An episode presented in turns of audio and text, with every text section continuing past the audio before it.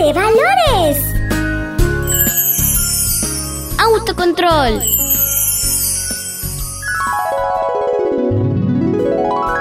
Las primeras personas que Dios creó fueron Adán y Eva. ¿Lo recuerdan, amiguitos? ¡Sí! Muy bien. Dios les dijo cuando los dejó en el jardín que lo cuidaran.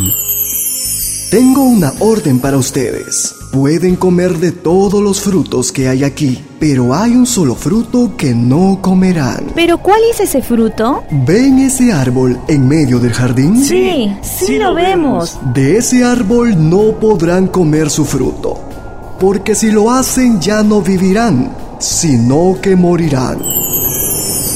Dios les dio esa orden y ellos dijeron que obedecerían.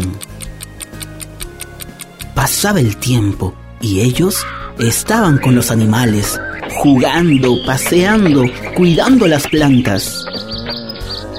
Eva, ven mira, aquí hay una hermosa flor. Ellos disfrutaban estar en el jardín, ya que era el lugar más hermoso que Dios había creado. A veces pasaban por el árbol que no debían comer. Se ve que ya dio frutos el árbol que no debemos de comer.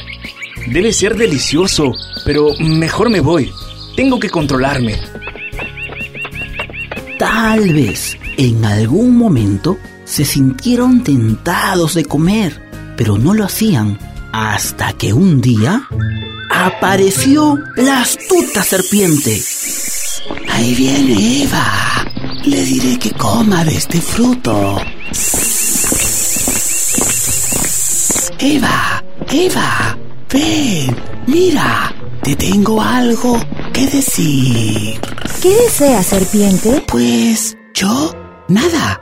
Solo que te vengo a invitar a que comas de este delicioso fruto. Pero no se puede comer.